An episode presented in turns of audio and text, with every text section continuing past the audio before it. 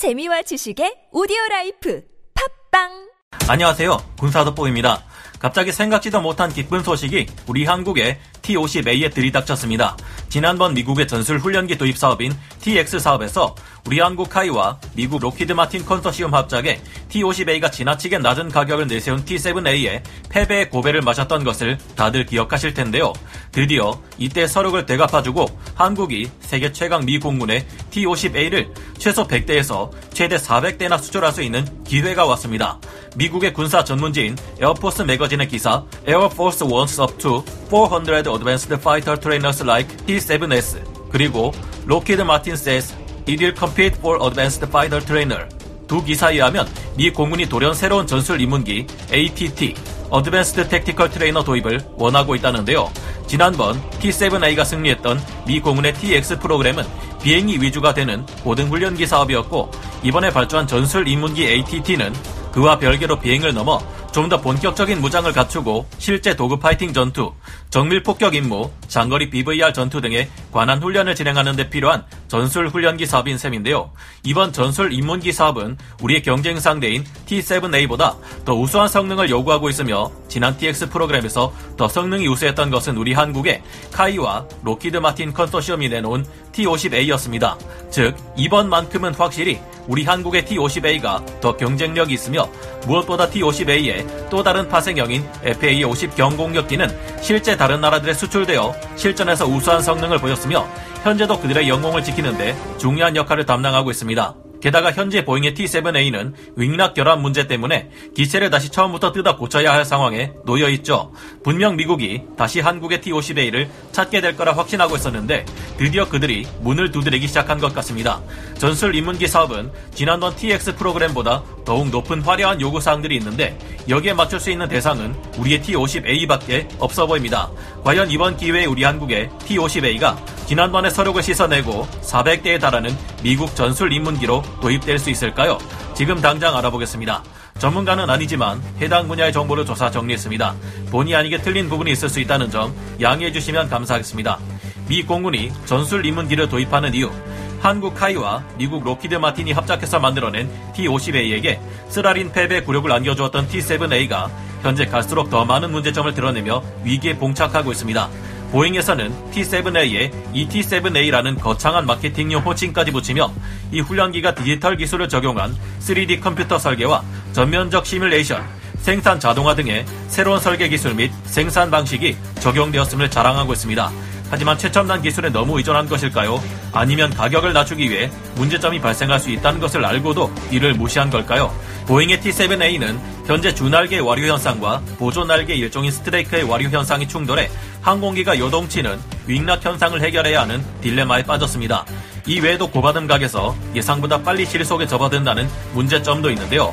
보잉에서는 현재 wing rock 문제를 fly-by-wire 소프트웨어 튜닝으로 해결했다고 하지만 이런 근본적인 문제를 소프트웨어만으로 해결했다는 말은 의심하지 않을 수 없으며 아직 시험 결과가 나오지는 않았습니다. 게다가 T7A의 완전 작전 운용 FOC를 선언할 시기는 2034년으로 아직도 13년이나 남아 있습니다.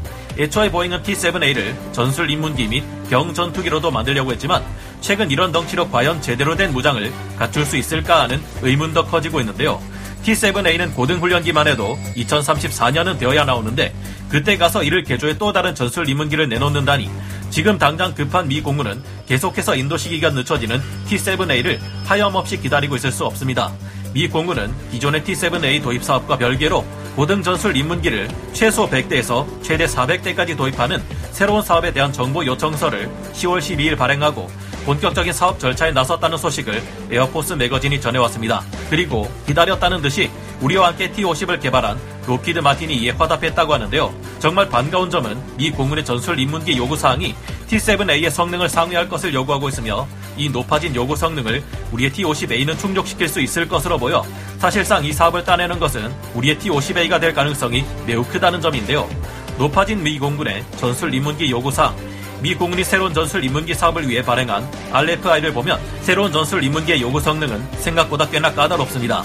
먼저 마하 0.9의 속도를 낼 수 있어야 합니다. 그리고 이 기체를 사용해 훈련받은 조종사들이 쉽게 타 기종으로 전환할 수 있도록 전환 가능한 기술을 가지고 있어야 하는데요. 또한 시스템 관리 기술과 의사결정 기술을 갖춘 훈련 환경을 내장하고 있어야 합니다. 이를 통해 현재뿐만 아니라 미래에 필요한 전투기 시스템을 구현할 수 있어야 한다는 조건이 있는데요. 아무래도 앞으로는 미국에서 6세대 전투기 NGAD가 출현하고 이제까지 보지 못했던 많은 신기술이 등장할 수 있을 텐데 이런 것들까지 전술 입문기에 일부 구현하여 미리 훈련을 할 수 있도록 하기를 원하는 듯 보입니다. 새로운 ATT 전술 입문기는 대형의 조종석 디스플레이를 갖추고 있어야 하며 각 주 날개에 하나씩의 hard point를 설치해야 합니다. 여기에 미 공군의 표준 기동 계측용 pod 혹은 공중 전투훈련용 모의 미사일 중 최소한 하나는 반드시 탑재할 수 있어야 합니다. 무장을 장착하는 데 쓰이는 hard point는 또한 외부 연료 탱크나 전자전 pod 혹은 기타 미래 개발될 수 있는 새로운 형태의 pod까지도 탑재될 수 있어야 한다는 조건이 있는데요. 가장 중요한 것 중 하나는 비행 시간인데 최대 비행 가능 시간이 90분에 달해야 하며 이 시간에는 연료를 급격하게 소모하는 30분의 전술 기동 시간이 포함되어야 합니다. 최소 4만 5천 피트, 즉 13.7km 상공에서 운용 가능해야 한다는 조건이 붙는데요. 높은 고도에서 미사일을 발사할수록 전투기간의 공대공 전투에서 유리함을 가져올 수 있다는 점을 생각하면 확실히 이번 전술 입문기 사업은 본격적인 전투 훈련을 위해 상정되었다는 것을 느낄 수 있습니다. 7.5G 이상의 순간 중력 가속도 내구성을 갖추고 6G 이상의 지속 중력 가속도를 갖춰야 한다는 점을 볼 때 근접 공대공 전투인 dogfighting까지도 염두에 두고 있는 듯합니다. 기체를 조종하는 장치는 기존 미 공군 전투기의 HOTAS 작동을 구현할 수 있는 universal stick and throttle connection을 갖출 것을 요구하고 있는데 이를 보아 다른 전투기들과 조종하는 장치가 비슷해 조종사들이 쉽게 적응할 수 있어야 한다는 것을 요구한다 볼 수 있겠습니다. 여기에 더해 보안 개방형 아키텍처 개념하에 설계될 것 또한 요구되고 있는데요. 이외에 헬멧을 쓰고 적 목표물을 쳐다보면 자동으로 조준이 되는 첨단 HMD 시스템을 요구하고 있으며 더불어 hard point에 탑재될 장치에 전원 공급이 충분하도록 충분한 용량의 전원 공급 장치 또한 요구하고 있습니다. 또한 IRST pod를 탑재할 수 있어야 한다는 점을 볼 때 이제는 차세대 전술 입문기로 적 스텔스기를 상대하는 고도의 전략까지도 훈련시킬 것이 예상되는데요.